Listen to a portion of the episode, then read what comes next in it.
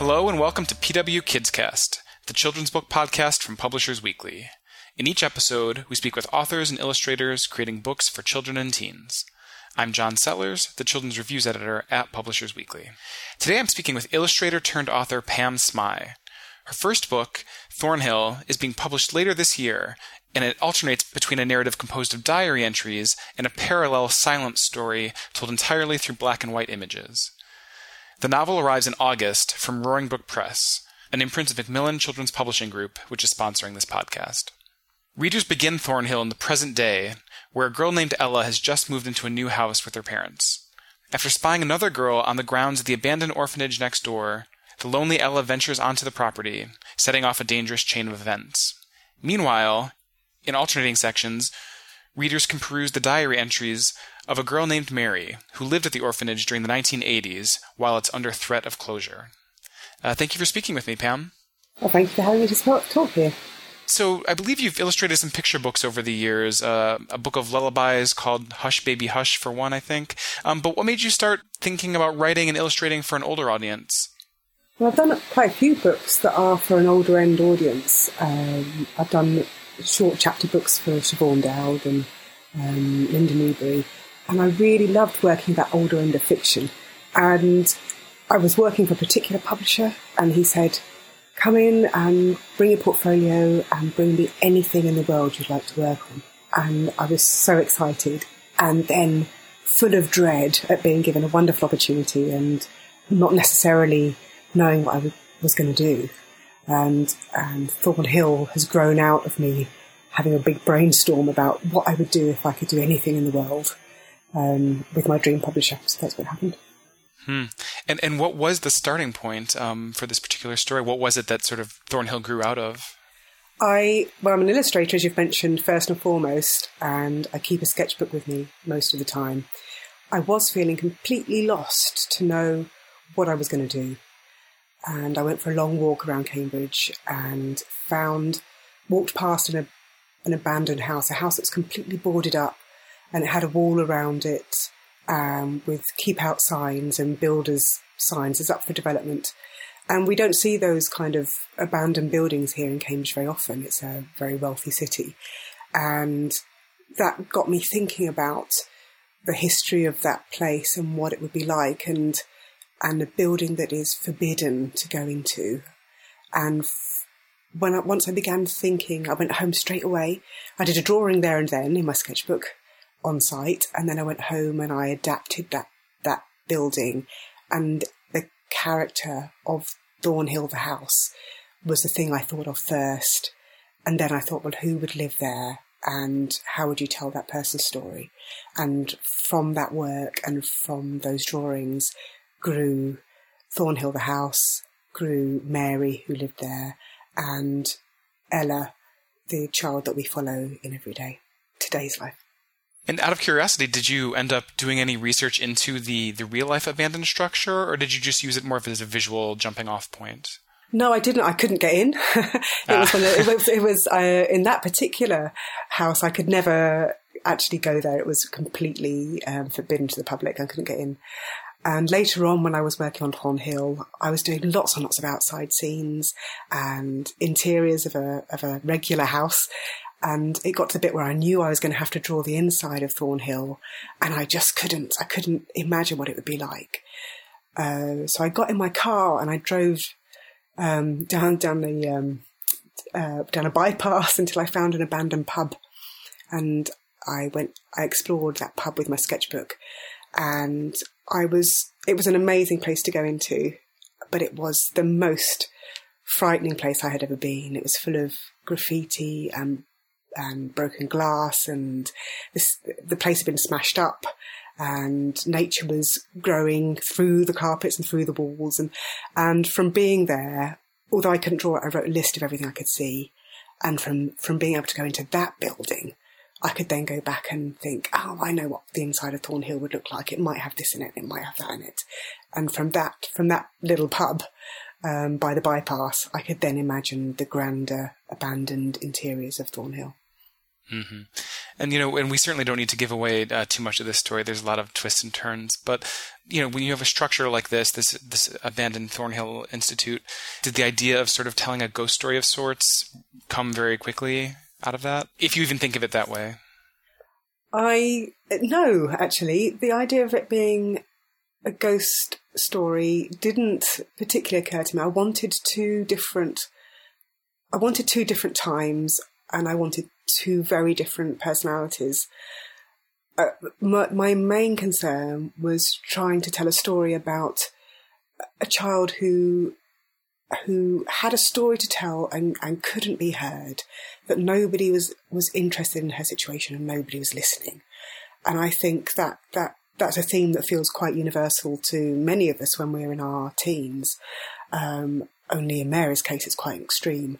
And it was mostly from from that her situation, from her story that that I wanted to to have a particular drive to tell that story, rather than um, there being a, a ghost story element to it. And as far as you know, the structure of the book, um, how did that take shape? How did you did you did you know early on that you really wanted one of these narratives to be purely visual, essentially? Yes, I did. I I think of myself um, as an illustrator first and foremost, and I really wanted to work on something that was darker in tone than many of the wonderful uh, novels that I'm being given to work on, and I thought first and foremost as an illustrator of coming up with something that was brooding in terms of the imagery and that the words, the diary entries, for me were secondary to that. It was just another way of trying to tell that illustrated story. And so for me, it's driven by the illustration. I also teach um, illustration and I, I teach sequence in particular. And when I was given this opportunity to, to go to the publisher and come up with anything I'd like to do in the world, I thought, I'm going to come up with something that's really going to challenge me and stretch me as an illustrator and and see how I could could exercise those illustration muscles to come up with something I've never done before. So those were the kind of elements I was juggling with when I set myself that project. Did you realize at a certain point that within Ella's section you might need a little bit of text provide the occasional clue, you know, a note from Ella's father, um, you know, a, a, newspaper clipping, that sort of thing, just to give a little context?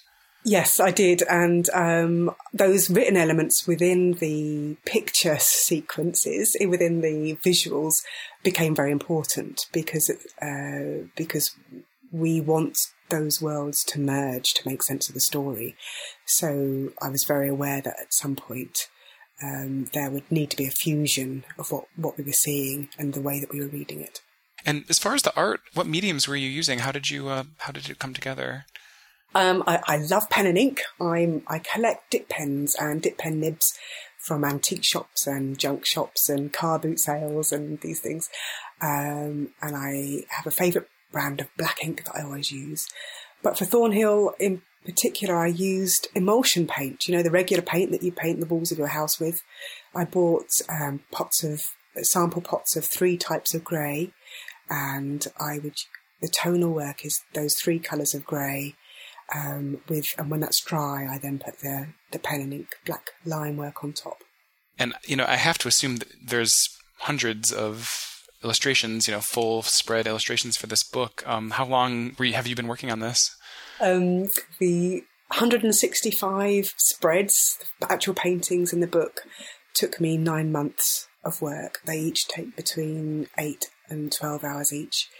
Um, but the main part of working on the book was the editorial process. It was me doing lots and lots of rough drawings and trying to get the sequence right and the pacing of the story right, and then taking that to the editors and the designers and saying, does this work? And they would give me feedback and I would go away and rework that. And in all, the, this, that backwards and forwardsing, um, which is essential and was really fascinating and exciting, took three years. So it's been a, it's been nearly four years of work. Mm-hmm. And were you simultaneously working on the writing portions on those diary entries? The diary entries were quite straightforward and quite swift to write. we would go backward and forward. So the editors might say, "Oh, does this need a bit of a change or tweak for this entry?" Um, and, and, that would ha- evolve at the same time. But the writing element was was a fraction of the work of the of the actual illustration part. It, it is mostly told through the, the pictures, and they were very labour intensive. So the the actual written element uh, wasn't as time consuming you know, there's also these completely blacked out spreads every time we switch between uh, Ella and Mary's sections. And I was just curious, what was the thinking behind that as a design decision?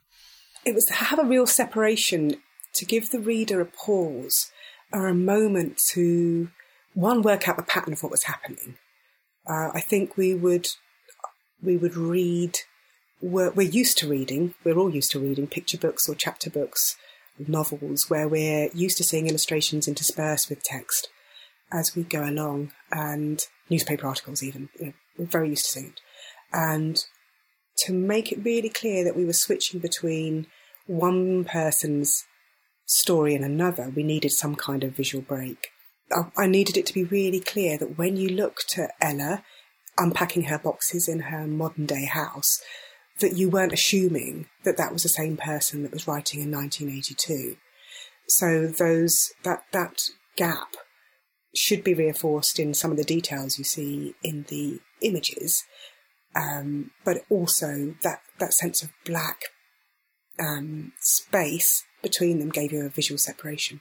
That also meant that towards the end, when um, hopefully things are, are hotting up in terms of the narrative. You're cutting between much quicker passages of visuals and diary, and that you you are you have the black pages that are giving you the break between those as you as you speed through.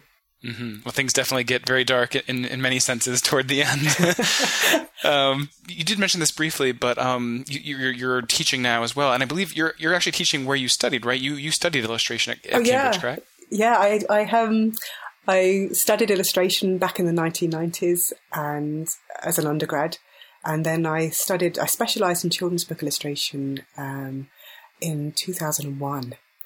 And since then, I've been teaching at the place that I've studied, and um, I've been there as a part-time tutor ever since. Um, I really love my teaching job. It's I get to speak every day about pictures and about how text and image work together.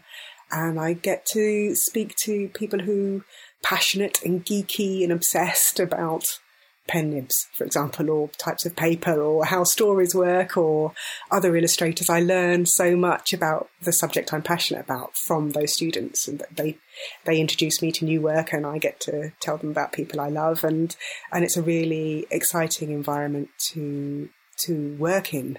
Um, and also, the, the standard of talent out there in illustration is so high, it really makes me want to up my game. And um, again, another reason why I needed to set myself a, a quite a strong challenge, I thought. I'm, I'm seeing people on a daily basis who are published, being published around the world, are are passionate and excited. And I thought, you know, I'm, I'm going to give that a bit of a go myself. So that was part of the reason for um, they are an inspiration as far as working on Thornhill is concerned. And uh, did your own interest in, in illustrating children's books grow pretty directly and quickly out of your, your time at Cambridge the first time around? Um, I, yes, I, I worked in a children's book shop um, straight after I graduated. I studied general illustration, but I worked in children's book shop. I ran a, a family library in, in the community here. There was something about the very all the different types of children's books you could get. I, I particularly loved folk tales. I loved um, uh, picture books, particularly. I loved seeing black and white illustration in chapter books, and I, I think that gets overlooked a lot. But for me, I I thought that's such a rich subject. It's such a a rich area of publishing and of illustration that I I I just wanted to be around children's books and children's publishing forever. And um, uh, so being able to go from book selling and then I became a book buyer. Um, then I and I've carried on working in libraries and then I, I began working as a lecturer once I specialised. So so for me that that particular aspect of of my dream has, has has happened. I just I have my toe in, in, in lots of different um, publishing puddles or pools, if you like. And uh, I, I got the sense that uh, Thornhill is coming out basically essentially at the same time, both uh, at, in the UK and here in the US. Um, do you have uh, any plans at the moment? Uh, does your schedule allow you to come here at all? Anything like that? Um, I, I've, I've not thought about going to the US and I haven't been invited yet. But John, if you want to invite me over, I'll be very happy to come. um, but uh, no, I'm, I'm just starting working on the next book at the moment, and I'll be back teaching part time when I in, when new students arrive in September. So uh, as as yet, I'm just waiting to see what happens uh, when Thornhill comes out. I'm I'm really interested to know what readers think of it and how they feel about it. i have I've seen a few re- reviews from the states, and uh, the main word that seems to be coming out is creepy, uh, which is great, uh, and not something I had peculiarly not something I had thought of when I was writing it. So I'm really excited to know what's going to happen once it comes out. Well, to be fair, there are a lot of disembodied doll parts uh, hanging around uh, the Thornhill estate. well, really, I uh, my uh, daughter and I, uh, when my daughter was uh, she had used, she had piano lessons, and I would go and drop her off. And a few doors down from where she would have the piano lessons was an antique shop. And there was a lovely woman called Janet there. And every time I go in, she goes, Oh, I've got this bag of dolls for you. And she'd go off to the auctions and she'd find me uh, bits of, you know, some sometimes crates of dolls or doll parts, and so my studio at home was was full of them, and um, and I did lots of drawings, uh, drawings of them, or we we would make our own dolls from bits of bits of other dolls, or we would buy china dolls and, and, break them up. My daughter and I would break them up ourselves and, and see how creepy we could make them. Um, so uh, it seemed quite naughty to be doing it, but uh, it was a lot of fun. And uh, you, you, I think you alluded to this uh, briefly, but is there anything next, uh, other book projects you can talk about at all? I've just started working on a, another book that's in a similar format, but not diary entry, but text and image, and will be a murder mystery. Uh, but that's all I'm going to say because if it's anything like Thornhill, it's going to be several years of work, and I don't want to. I don't want to spoil what happens in it yet. Very good. Well, we'll look forward to that. Um, and in the meantime, congratulations again on this book, and thanks for speaking with me. It's a pleasure. Thank you for inviting me, John. It's great to talk to you. Once again, I've been speaking with Pam Smy, whose new book, Thornhill, is out in August from Roaring Brook. Thank you for listening to PW Kidscast.